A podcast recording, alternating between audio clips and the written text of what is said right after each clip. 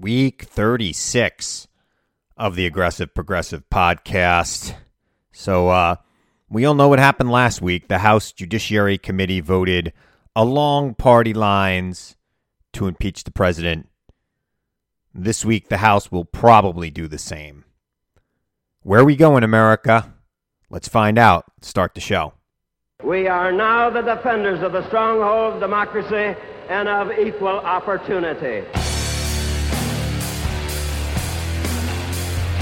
You and I, as citizens, have the obligation to shape the debates of our time not only with the votes we cast, but with the voices we lift. The people are looking for honest answers, not easy answers. The very word secrecy is repugnant. Clear leadership. And we are, as a people, not false claims and evasiveness and politics as usual. Opposed to secret society. But ours was a nation of the ballot, oaths, not the bullet. And a secret proceedings. As a people, we cannot afford to let any group of citizens or any individual citizen live or labor under conditions which are injurious to the common welfare black, white, Latino, Asian, Native American, young, old, gay, straight, men, women, folks with disabilities, all pledging allegiance under the same proud flag to this big, bold country that we love. That's what I see.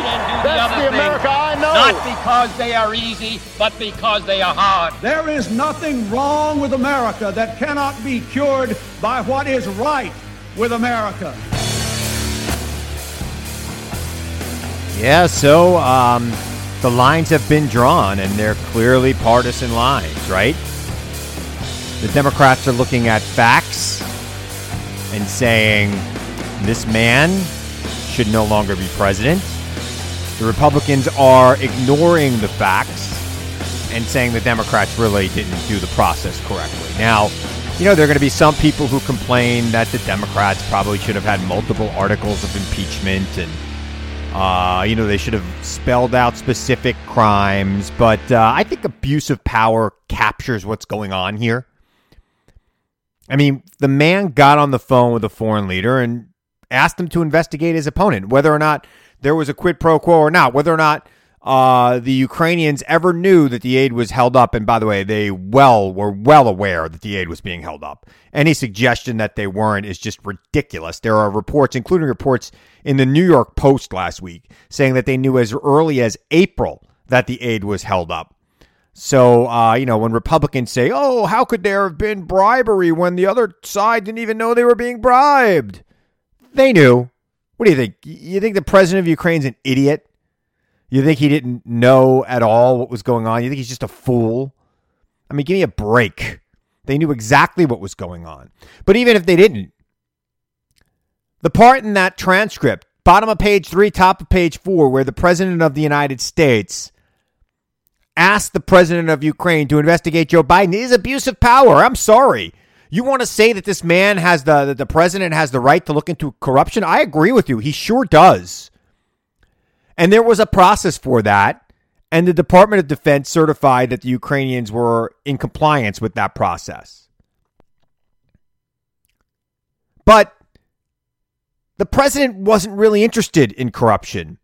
And all the testimony that came in around it, Sondland, Vindman, Volker, all of it, all pointed towards one thing.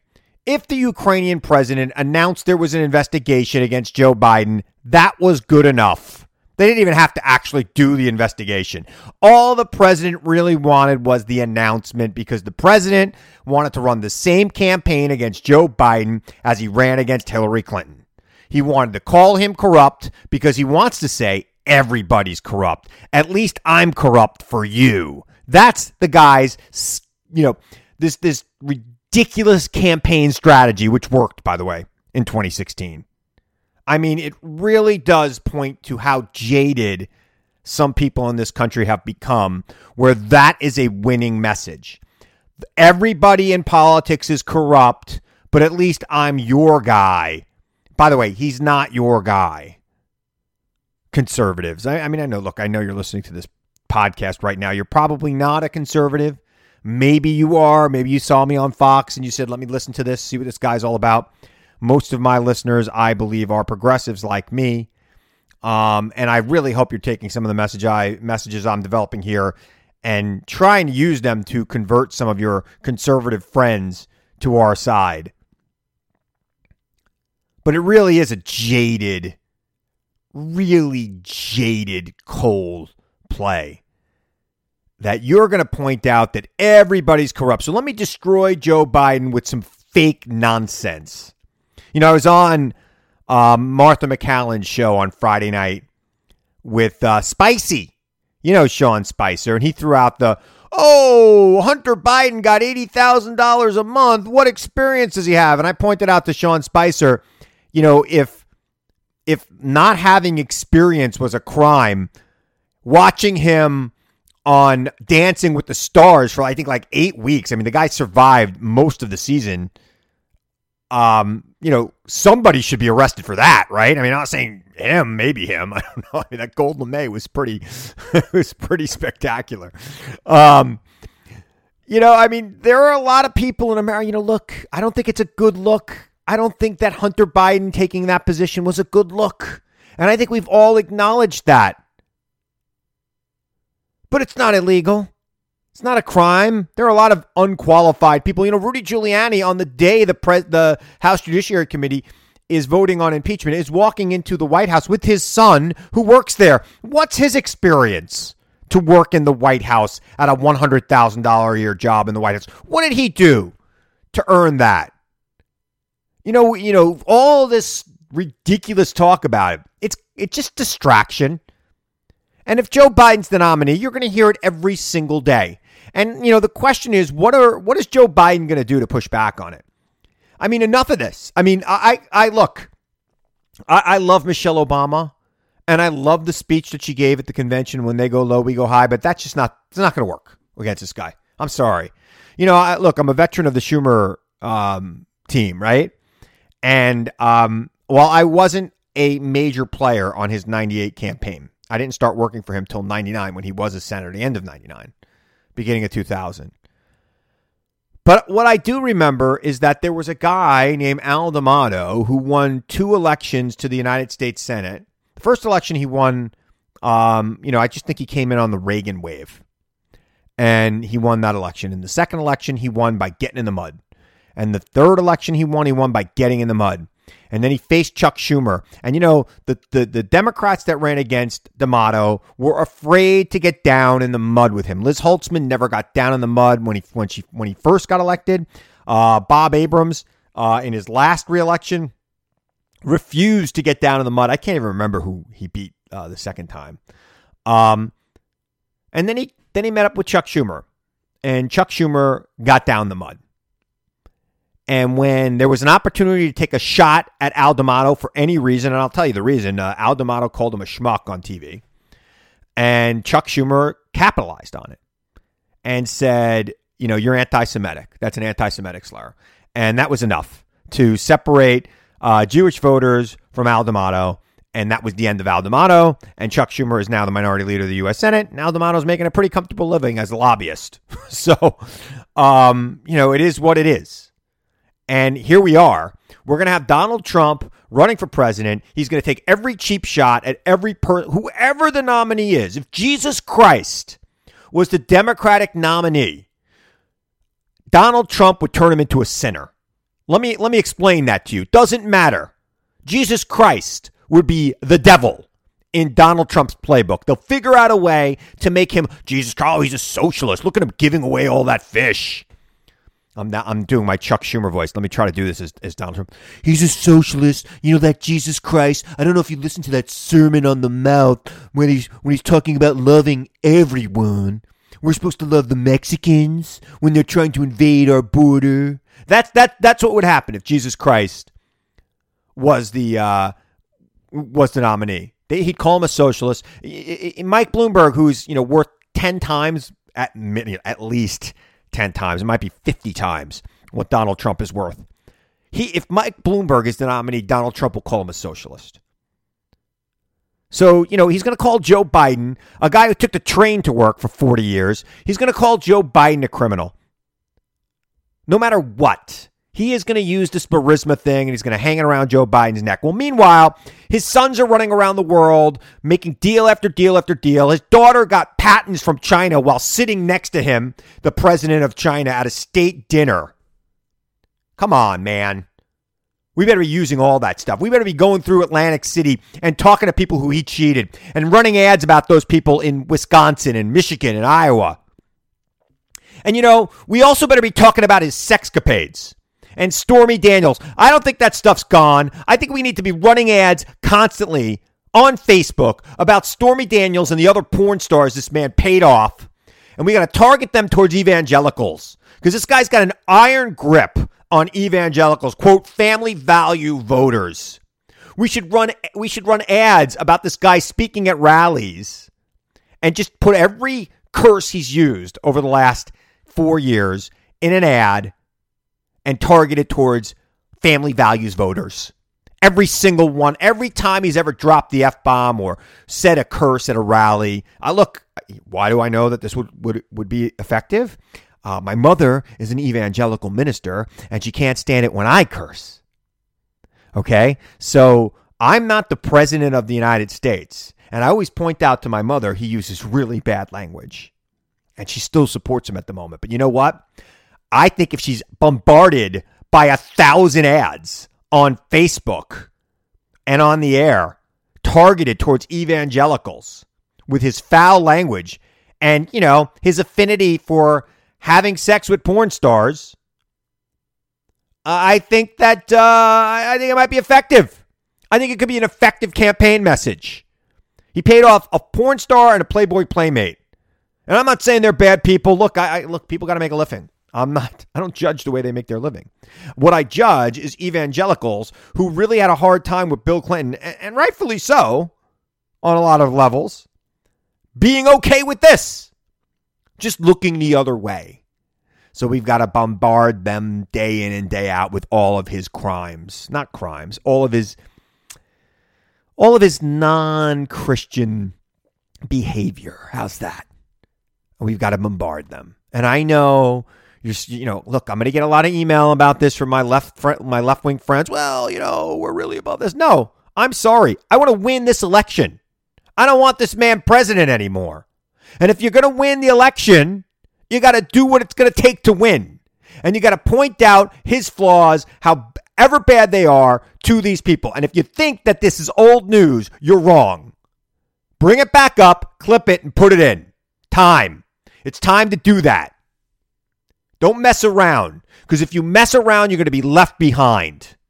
This man will stop at nothing to win.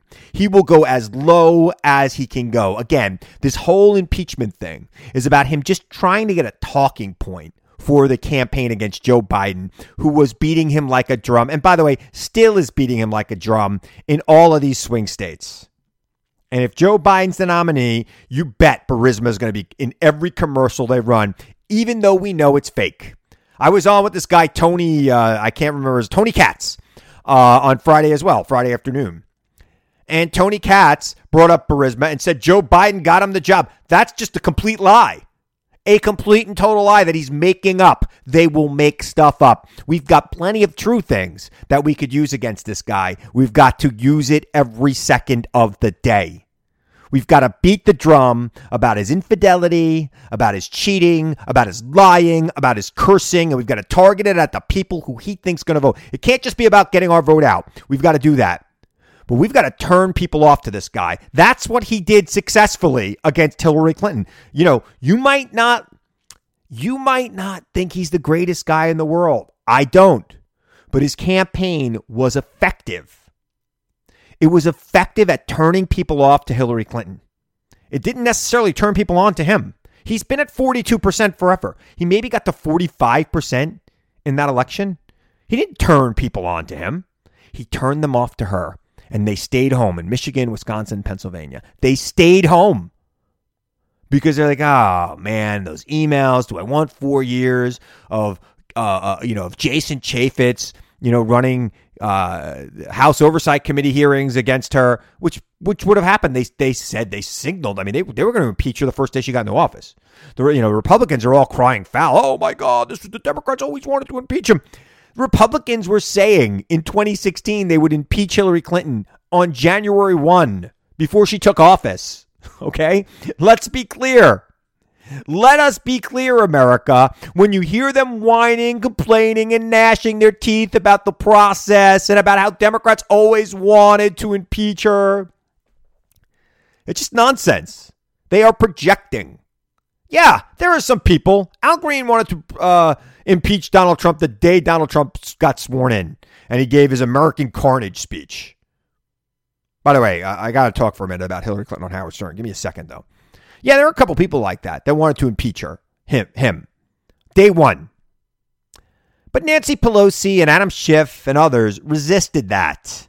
They resisted that until it was pretty clear in no uncertain terms that this man was abusing his power, and not just abusing his power for anything, abusing his power to help him gain an advantage in the next election, which is what the founders were most afraid of. So I don't know what's going to happen in the Senate. Mitch McConnell says he's coordinated closely with the Trump administration. Are you kidding me? I mean, you're going to actually come out and say that? this is this is the this is the Republican Party we live. It's not there is no Republican Party. It's the Trump Party. I used to know Republicans when I worked in the Senate, and they were good people. I disagreed with them on how to govern. And we would come to compromises that got a little bit of what I want, a little bit what they want. And now it's just Trump. It's Trump. If Trump says it's good, we do it, right? Remember when Republicans were all about free trade? Trump says free trade's bad. So now Republicans say free trade's bad. They have no ideological compass anymore. So there's going to be a trial in the Senate. It's going to be presided over by Chief Justice Roberts. The rules, it takes 51 votes to make a rule in the Senate uh, during this trial. And let's see if any Republicans grow a pair and stand up to this guy. People who do not ever have to run with him again. People like Mitt Romney, others, never have to stand with this guy again. Maybe they can grow a pair and maybe they could stand up to him and maybe we could have a fair process. Maybe we could have a fair process. I got a great guest for you coming up in a few minutes. Sarah Burris from Raw Story. Uh, you, she's been on the show before. She's great. She covers the media. She tweets all day, uh, and uh, always enjoy talking to Sarah. Uh, she's from Oklahoma, lives in D.C., um, and she's fun. She's fun to uh, to talk to and she's fun to follow on Twitter. She tweets out, you know, she's tweeting like every five minutes. Her job, right? She's at Raw Story.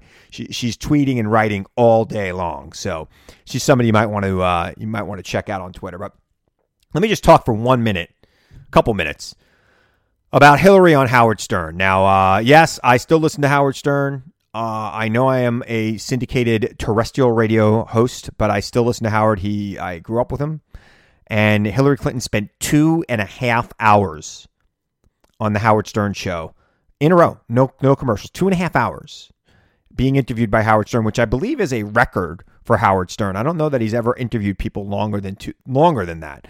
Um, I I was an advocate for her going on Stern during 2016 because I think his audience is largely made up of those white working class voters who used to be Democrats who now vote Republican for some odd reason. They think that a billionaire who lives in a gold tower is better for them than Democrats.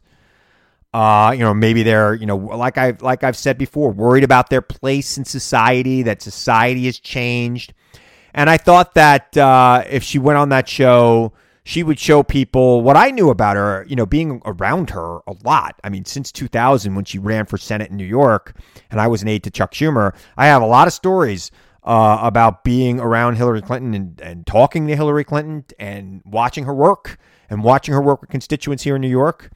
Uh, you know, I, I you know I saw her out in Suffolk County, which is not exactly a liberal place, and I saw her connect with voters out there. Saw her win that county twice. So it's a you know it's an interesting uh, thing, and and it's not something that I think enough people understand is that she's got a real story, and she's worked hard for everything she had. And I thought that that interview with Howard Stern uh, really put her in a new light. And I'm not saying I want her to run for president. Don't write me. I look. I think we're going to have. There's a chance. Look, a couple things can happen, right? I think it's either going to be Joe Biden, Bernie Sanders, or an open convention. What? Now you're saying you're going to make a prediction? Yeah, I'm making a prediction. Why? Because I think that Joe Biden, both Joe Biden and Bernie Sanders, are both in position to win the early primaries, right? Joe Biden is right there in Iowa. You know, everybody says Buttigieg is ahead in Biden. Oh, Buttigieg is up by one point in Iowa. Joe Biden has been right in the mix in Iowa from the very beginning, and he's still right in the mix in Iowa. Bernie Sanders is right in the mix in Iowa, right in the mix in Iowa, and right in the mix in New Hampshire, and right in the in the mix and actually leading in Nevada. He's nowhere in South Carolina, and I don't expect him to to come anywhere near South Carolina. Joe Biden is way ahead in South Carolina. If Joe Biden wins Iowa, he's going to be the nominee. Period. End of discussion. He's going to win Iowa and then he's going to roll because he won't lose South Carolina after winning Iowa and he's really close to New Hampshire. He'll probably win that too. And then he's got Iowa, New Hampshire, South Carolina, game over. Super Tuesday, he'll win all the delegates. Not all of them, but enough to, to be the presumptive nominee. Bernie Sanders can do the same thing other than the South Carolina thing. Now, there's also a chance that Buttigieg wins, Warren, and that they start splitting these early primaries. And if they split these early primaries, and then we go to Super Tuesday, and you got a uh, you know uh, Bloomberg who's spending a lot of money in Super Tuesday states that these other candidates don't have. Bloomberg's going to take some of those delegates, a lot of those delegates. I mean, he's he's already polling at like nine percent in some polls. He's already at like twenty percent, I think, in California or 10%, 10%. He's, he's got a high percentage in California. He won't be on any debate stage, which is, you know, a flaw in the process uh, that the, a flaw in the process that the DNC set up because he should be in the primary. He should be in the debate this week. I mean, he's polling better than Andrew Yang. Andrew Yang, look, I, I know I got a lot of Yang gangers out here, and I like Andrew Yang. I've tried to get him on the show. I think he's an interesting guy, and I think he should be involved in our political discussion. But Andrew Yang is not going to be the Democratic nominee for president. I, am going to put that out there right now. I'm not going to say that about anybody else. I think even Amy Klobuchar, who's making a move in Iowa, has a chance to be the Democratic nom- nominee. Iowa is very fluid, very fluid right now. Could, could go anywhere. But if Joe Biden wins it, he's going to be the nominee.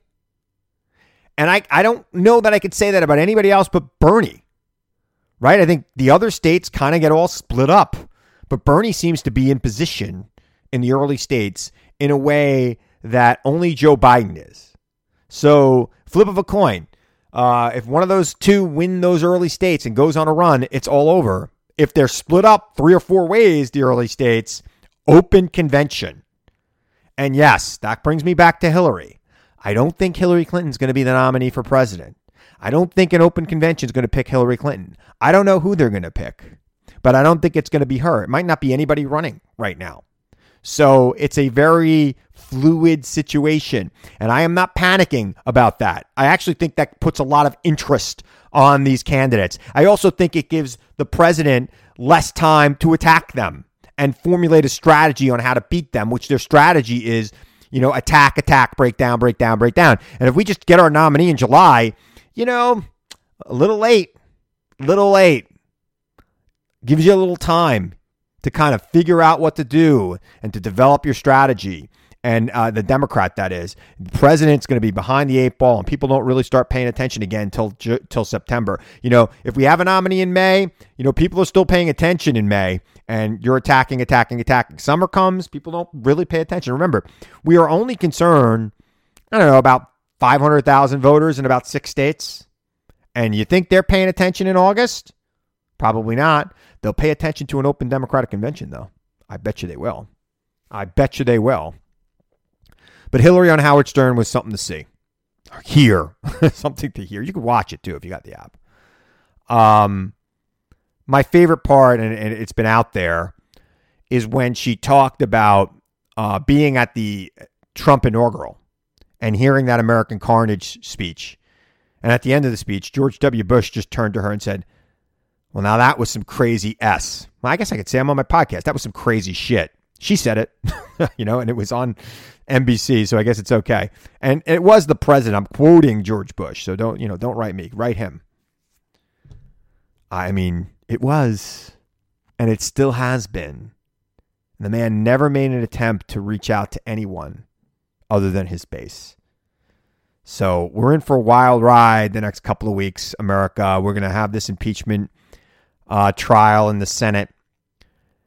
Uh, I saw a New Jersey congressman left the party over the weekend. Good riddance, idiot. I mean, give me a break. I mean, I got it. You saw a poll that said you will lose your primary and you said, "All right, let me do my best to keep my keep my job."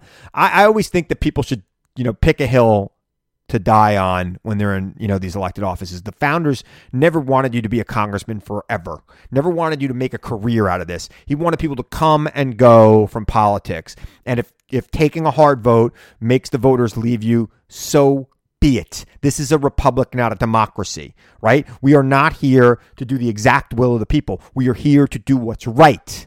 That is what you're here for. It's a republic if you can keep it. And and people that switch their parties because they think they've got trouble getting reelected, well, you know, that's just a sign of weakness. That's a sign of not understanding why you're there, having no clear understanding of what a republic is. And it never works out in the long run, right? You might even win your reelection once, but nobody ever trusts you once you switch parties. You're never going to be trusted by Republicans. It'll be easy for you to be primaried and it'll be in, in the Republican primary, and it'll be even easier for a Democrat to beat you because there's just no trust.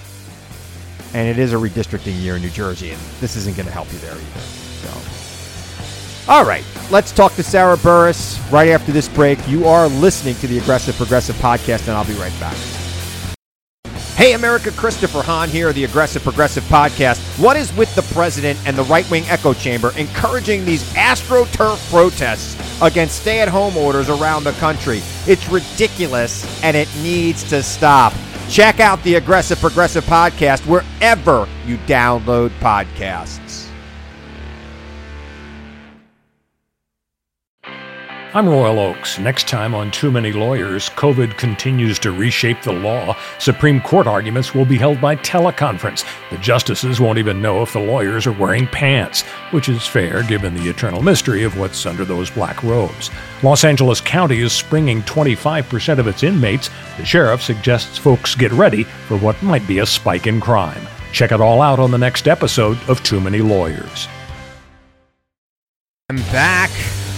And I got a really good guest with me right now. Sarah Burris, she is a reporter for Raw Story, rawstory.com. She's at Sarah Burris on Twitter, and she has been on the Chris Hahn show before, so but she's new to you in the new markets, I think. Sarah, how you doing? How the heck are you? I, man, I'm I'm feeling good. I'm feeling good. I, I I forgot my plugs. I'm on I'm on TV a lot. Just follow me on Twitter at Christopher Hahn. How's it going? My agent's like, plug. You got to plug the podcast. You got to plug your appearances. Do it every segment. I mean, these segments now. I used to do 20 minute segments. Now the longest segments 10 minutes and five seconds. So it's you know it's Holy easy. cow. It's easy peasy, baby. Easy peasy, especially when there's so much to talk about. Yeah, especially you know with the hearings going on, it's just nonstop insanity, and it seems like everybody's just yelling at each other. And um, I'm just kind of over it. You know, like I'm ready for a holiday break and uh, a lot of carbs myself. I but- I got to tell you, I I have been uh, back on the carbs for the last like three weeks or so, and uh, it feels so good. But I Oh, I know know. I know it's going to end very soon. yeah, I know There's that. so much, only so much pie and mashed potatoes that you can have. I, I I'm done with pie. I'm although I will tell you this, Sarah, before we get into politics. So I I uh, before I came to the studio today, I went to the mall, as is uh, the custom of my people during the holidays.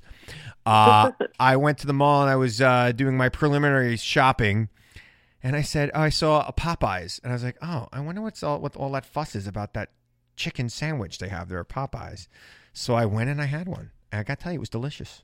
so Yeah? it was delicious. I mean, the best thing about Popeyes is you get uh, a biscuit and slaw with every purchase. I, I did not get a biscuit and slaw. I did get slaw. I bought that. That was my side. But I did. Uh, but I did. I did get that chicken sandwich, and it was delicious. It was good. I mean, I don't know that. I don't know that I would kill somebody for it.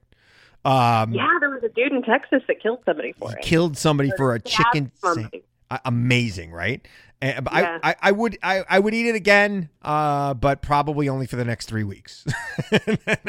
Yeah, I mean, I don't get me wrong. Popeyes does a heck of a lot better than the hate chicken, but uh, Yeah, but yeah, yeah, I don't know how much fried food I can eat. I, I gotta I gotta cut that out. That's not something I would eat every day, but it was it was pretty good, pretty pretty pretty good. Let's just put it that way. So, uh, so you know, let's get back to reality here. Uh, impeachment's going on. You know, you cover the media, and um, how do you think the media has been handling this? Uh, it depends. Like sometimes I feel like that's my answer every time I talk to you. It's always just like some people do it well, some people are not doing it well. My favorite thing last night is when you flip over to Fox News. You know, they didn't even they weren't even showing it. Right. Um, for a while, they weren't even showing it in like a little. Uh, I call it the dancing monkey screen. You know, if you have like the dancing. Yeah, monkey yeah, monkey yeah, yeah. The little corner They screen. Yeah. that, the little box. Um, they did finally po- get a, a little box in the corner of the screen, but I don't understand what the purpose of that is. Like, what you're just going to see, like, you know, um, um, Doug Collins just getting up in uh, the camera's face. Right. You know, what, what's the point of that? I think you Um, keep it on just to see if Matt Gaetz or uh, or Jim Jordan start speaking. Then you got to watch, right? Because that's Then- that's yeah, entertainment. Fox is like, oh no, we gotta we gotta click over, we gotta click over. So um, yeah, but these guys, it's all table pounding, it's all screaming at you, and um, I mean, I I don't know if they're doing that intentionally. I wonder honestly if if this is a ploy for if you just scream at the camera enough, it'll turn people off, and they're like, I'm not gonna watch this. I think that's what they're Uh, doing. I think they are trying to turn people off. I would not be surprised at all. But I feel like that's really stupid because they're not winning any arguments here. Um, I mean, the, the biggest thing that I keep noticing is that Republicans are not defending the president. Right. They're they're doing everything else. They It's- are trashing Democrats, trashing the witnesses. Um, they're talking about the IG report, which is not even what we're talking about in, Right. in the impeachment hearing. They're talking about literally everything that they can come up with, except for defending the president based on what he did. They're saying you've wanted to impeach him since day one. I'm I'm sorry. Obama, you know how many times Republicans one off filed impeachment resolutions against Obama like every single day. Willie Gohmert, Louie Gohmert, I keep calling him Willie Gohmert. Yeah. Louie Gohmert kept filing those articles of impeachment against Obama. And now he's up there. He has the audacity to say, You just don't like us. You just don't like us. Come on, man. And then the stupid idiot says, I mean, I, I'm going to say it was like, what, what, like the, maybe yesterday or the day before, he just decided this is going to, we're going to say now that if Joe Biden gets elected as the president, that we're going to impeach him. It's like you announced it two years Man, before. Sarah, they said that before too. They said that about Hillary. They Yeah. said during the campaign, Jason Chaffetz said during the campaign, he was the chairman of the House Oversight Committee at the time. He said, I will be filing articles of impeachment the day after she gets elected. Okay, just let's let's be clear here. How who these people are and what they're saying. It is it is disturbing to me that that every network on TV doesn't replay that soundbite. Yeah. I mean, it was part of their argument for not electing her. And it was, by the way, I think that might have been one of their most successful arguments that there will be nothing but investigations if you elect Hillary Clinton. Which is ridiculous because it's what we've seen with Donald Trump. I mean, at least Hillary Clinton knew how to not break the law. Yeah. At least Hillary Clinton probably would have known how to run a country uh, and Yeah. would have respected NATO. you know, I mean, who would have thought that we'd have a Republican president that made NATO controversial? Yeah. I mean, talk about the bigotry of low expectations. Now we just want somebody who's going to uphold the existing relationships that we have with, Yeah. um, the, the rest of the industrialized world. Yeah, I mean, this guy thinks that everything will be better if we have a good relationship with Russia. Russia has the economy like smaller than Tennessee, and Europe, you know, has an economy collectively that rivals ours. And it's a it is amazing to me that he doesn't even see that that we should be forging a stronger relationship with Europe to compete with China and Russia's not even a Russia's not even a player anymore. They should be isolated. But, you know, I think it's these oligarchs. If they can give him money, then Yeah. that's enough for him. Yeah, they bought apartments from him, so he likes them. You know, he Yeah. you know he's trying to build that Moscow tower. He's still trying to build that Moscow tower. I think it's it's it's. I, I, I- what do you make of it? Where does it end? Is there any hope, Sarah? Tell me, please. You know, I I was hopeful until I started looking at the the Brexit numbers.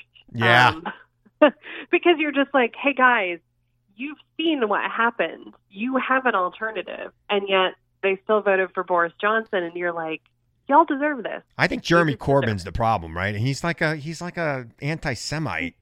Like there are liberals that just won't vote for him because he's an anti-Semite.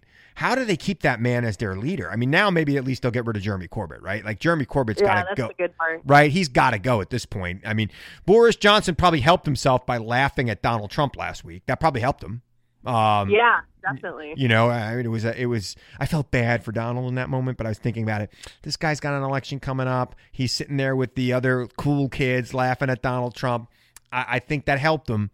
But at least you get rid of Jeremy Corbyn. Maybe you get a charismatic leader in the liberal movement that is not an anti Semite that might be able to help unify that party and bring some people back into the fold. Plus, the travesty that's going to be Brexit uh, is going to be amazing. I'm supposed to be in London in April. So see, Oh damn. see how that goes. See how that goes. But it, it is.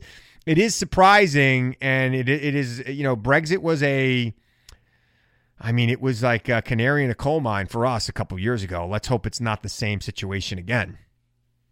Yeah, I hope so. I I looked at the what was it? I think it was Wisconsin numbers. Um, Biden against Trump is still uh, Biden would still win in Wisconsin, but not by much. It's within the margin of error. Yeah, well, we got to make sure people vote in Wisconsin. I mean, that's the key, right? I mean, so few people turned out.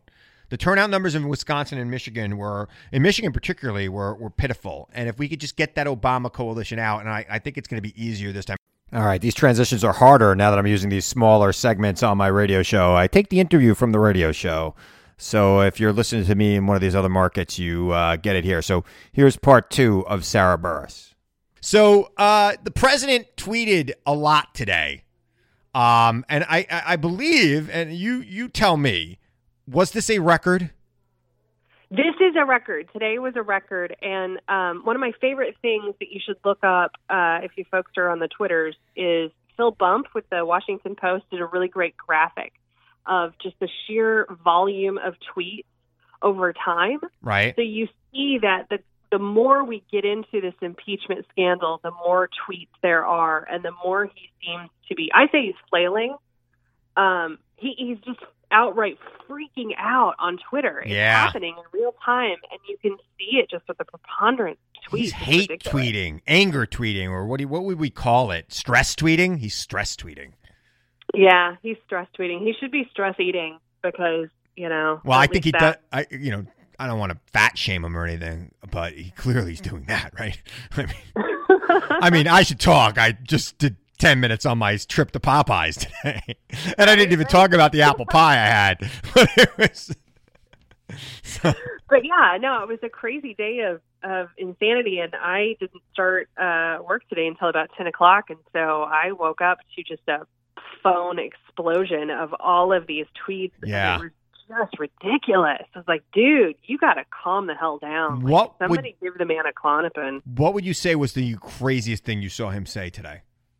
Um, I just the, I I- honestly, he's been doing a bunch of retweets, and one of the retweets that really bothers me is this notion. I think it was from Jim Jordan. It's this idea that somehow um, he has been fighting corruption internationally. Like that's been his Yeah. big issue. His, Yeah. his huge, most important issue to him that he's been talking about since he, you know, started campaigning in 2015. And so I was like, okay, I've done this now for, I've dealt with this idiot since 2015. I've been watching him for a really long time. Right, right, I have the tweets on my phone. I feel like I would notice. right. Me too. I've been following him for years, and And sure enough, if you go search on Twitter for the first time he mentioned Ukraine, and uh, I think you go back to um, it starts at like September 9th or something. Right. And the time before that, it was the end of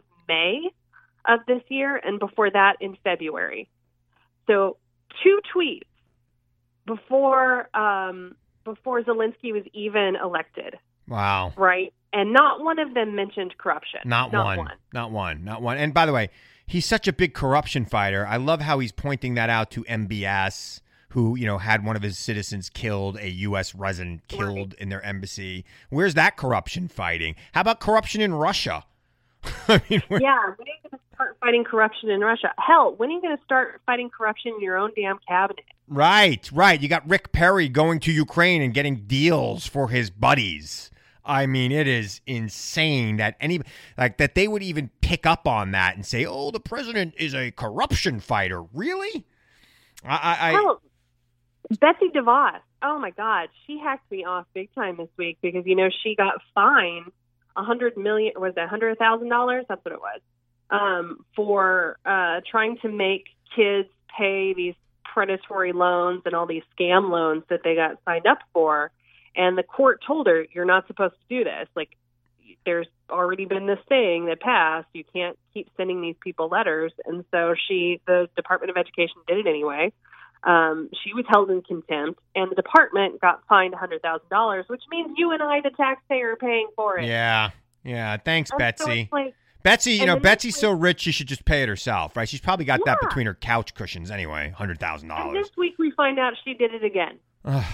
And I'm like, great. So we're going to have to pay another $100,000 fine for your incompetency. It's amazing that the only out corruption these people see are corruption that doesn't exist with their political opponents, right? I mean, now I admit that uh, Hunter Biden's uh, position was not a good look, but you know, being uh, unqualified for a job is not a crime. And there's been no evidence that there was any criminal activity there. And they're talking about, they were talking about how Democrats signed a letter about something years ago. You know who else signed a letter about something years ago? Republicans signed a, le- a letter asking for that uh, prosecutor that Joe Biden got fired to be fired.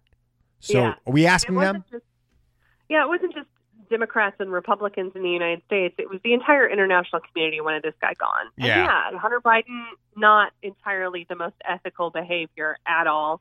Thank God he stepped out of the um, the position. And I think Joe Biden, um, in terms of his positions, he said outright, like, I'm not my family will not have any kind of of access to any of this stuff. Like I'm just saying blanket across the board. My kids aren't going to be working in the administration for me. Um, I'm not going to let you know everybody in the family be on famous boards or whatever Right. that where they can pocket a whole bunch of cash. I think that's the way you deal with it. It has to be a black or white issue because otherwise you're going to end up with somebody like Trump who's like, well, they're not getting paid. Right, So- right. Yeah, no, no, they're not getting like Don Jr. and, and Eric are just doing it out of the goodness of their heart right now. And Ivanka's Yeah, patents don't. Uh, Ivanka's patents were completely won on the merit in China the day she was sitting there with the president of China and got those patents. Everything's cool. All right, I got about a minute and a half left with you. Quick impression about the Democratic primary and what do you see? I mean, Joe, Joe Biden's holding on in this primary. I mean, it's it, I thought he was goners for a while, but he's looking like he's sticking around. Uh, they're only about they're only going to be seven on that stage, the debate stage, in a couple weeks. What's your take? I'm grateful that there are only going to be seven on the debate stage. And I feel bad that I don't care who all it is at this point. I'm just so sick of having 20 people on the debate stage. Yeah, Um, me I too. Really, I'm I'm glad we can actually be having conversations about issues beyond five second, 10 second, 15 second sound bites. Yeah, Um, that'll be refreshing.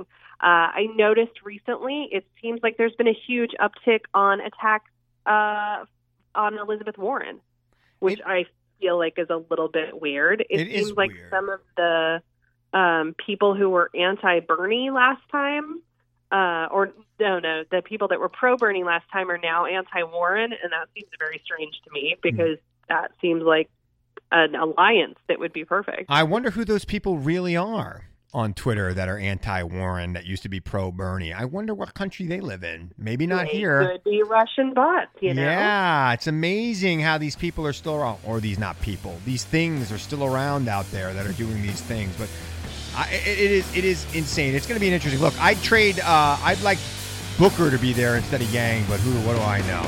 Sarah Burris, catch her on Raw Story at Raw Story on Twitter, rawstory.com at Sarah Burris. Sarah, thank you for joining me. All right. Well, I hope you liked Sarah. She's always great. Check her out on Raw Story. And I'm back here to wrap it up. So, yeah, so we are heading that way right in time, just in time for the holidays. Something you've always wanted to fight with your family about impeachment of Donald J. Trump. Act now, and we'll throw in is white nationalism really that bad? I mean, America, it's going to be a fun holiday season. Don't talk about this with your family over the holidays. Save it. New Year is going to be plenty of time. We're going to have an election. It's going to be a grueling couple of months. I, I you know, I, I talked about this on my radio show uh, last week. My daughter had her chorus chorus concert last week, and they sang that song uh, Pompeii. Uh, and the walls come tumbling down in the city that I love, love, love, that we love, love, love, love. And um, dark clouds coming in over the hills, bringing darkness from above. But if I close my eyes, it seems like nothing's changed at all. So I'm going to give you permission for like two weeks at the end of the year to close your eyes and pretend that nothing's changed at all. But as of January 2nd, put your helmet on get ready. Um, you know, we've got some some fighting to do in the new year. And I'm not talking about physical fighting. Please don't write me. I don't want any of that. But we've got some debating to do. It is going to be a hard march from January all the way through November in this country. And it's going to get really dark in this nation in January. I mean, look, if you think that the uh, conservative movement in this country um, hasn't been making their opponents the enemy uh, already, wait. I mean, the demonization. This is why, you know, I, I got into a huge Twitter fight over the weekend with Bernie Kerik. Many of you probably don't even know who he is. He was the uh, police commissioner in New York. He almost became George W. Bush's Secretary of Homeland Security until it turned out he was going to go to jail. And he did go to jail. Uh, he spent four years in prison for felonies, including tax evasion and other things. And that's what he pled to, by the way. He was indicted on numerous felony charges. He's been going on TV talking about how liberals have no respect for law and order. This guy, this guy who is a convicted felon, goes on TV talking about law and order. I debated him once on this, uh, and I haven't debated him since. But I was sitting in the chair, getting ready to go on the air on um, Friday night, and I guess he was. They had pre-taped his segment, and they were playing it back, and it was in my ear, and I just heard him talking, and it just drove me nuts. So over the weekend, somebody said something about law and order, law and order. And I was like, these guys, man, enough. You are talking about, they, they're making this threat that communities where people have been, you know, protesting certain tactics by the police or certain incidents, you know, involving police officers, maybe they won't get police protection in the future. And, and Bernie Kerik is one of these people pushing this. This is a, a, convicted felon talking about how other people, people who are exercising their First Amendment right, right to protest, um, you know, uh, shouldn't get police protection. It, it, it's it's beyond me, right? I mean, they're protesting in some cases, you know, policies that Bernie Kerik was squarely behind, like stop and frisk. But of course, you know, Carter Page should not have been surveilled right? So they're they're all over the map. They're completely inconsistent. They use it when it uh, when it when it works for them. And you know, I have a lot of respect for men and women in law enforcement. They have a very dangerous job.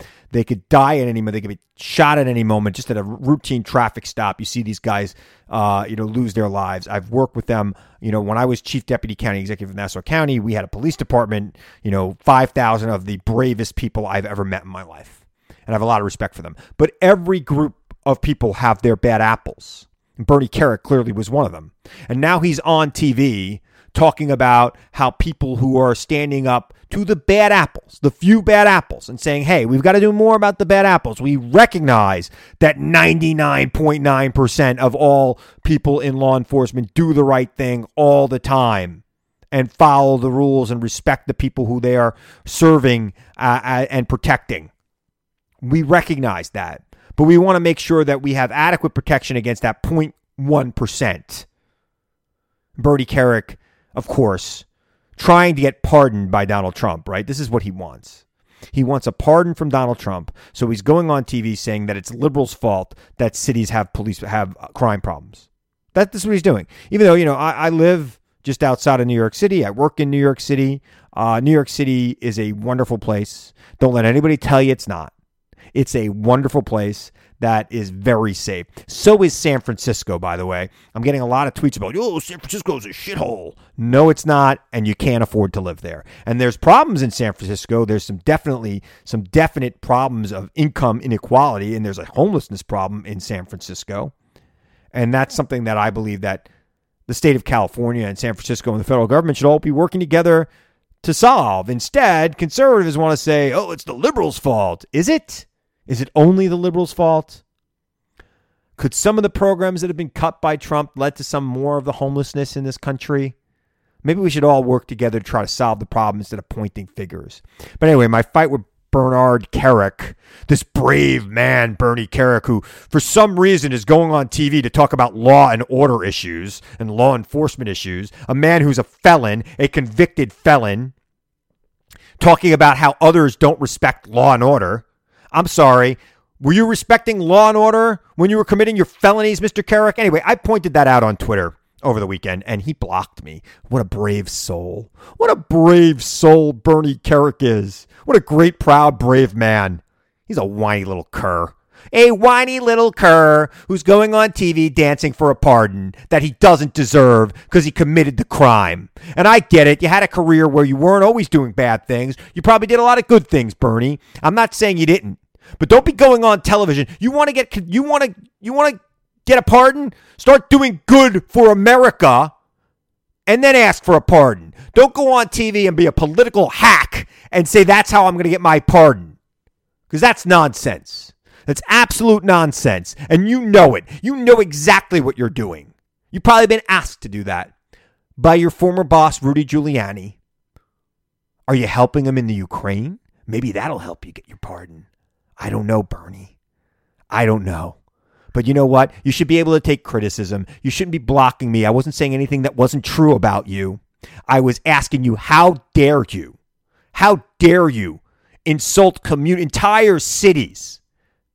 How dare you threaten entire cities with losing police protection because you don't like some of the things they say? Maybe you shouldn't have police protection because of some of the things you did clearly disrespecting the laws of this country. It's nonsense. And this is what they're going to do. They're going to try to drive these wedges between us this entire year. Whether it's this Bernie Kerik stuff, they're going to say you're socialist. They're going to say Democrats can't run cities. Okay, nonsense, ridiculous. We've got to fight back hard. And that's why I sent those tweets, and that's why he blocked me, and that's why I'll keep doing it on this aggressive progressive podcast till the election's over. And even beyond, because, you know, it's a podcast, right? Keep it going.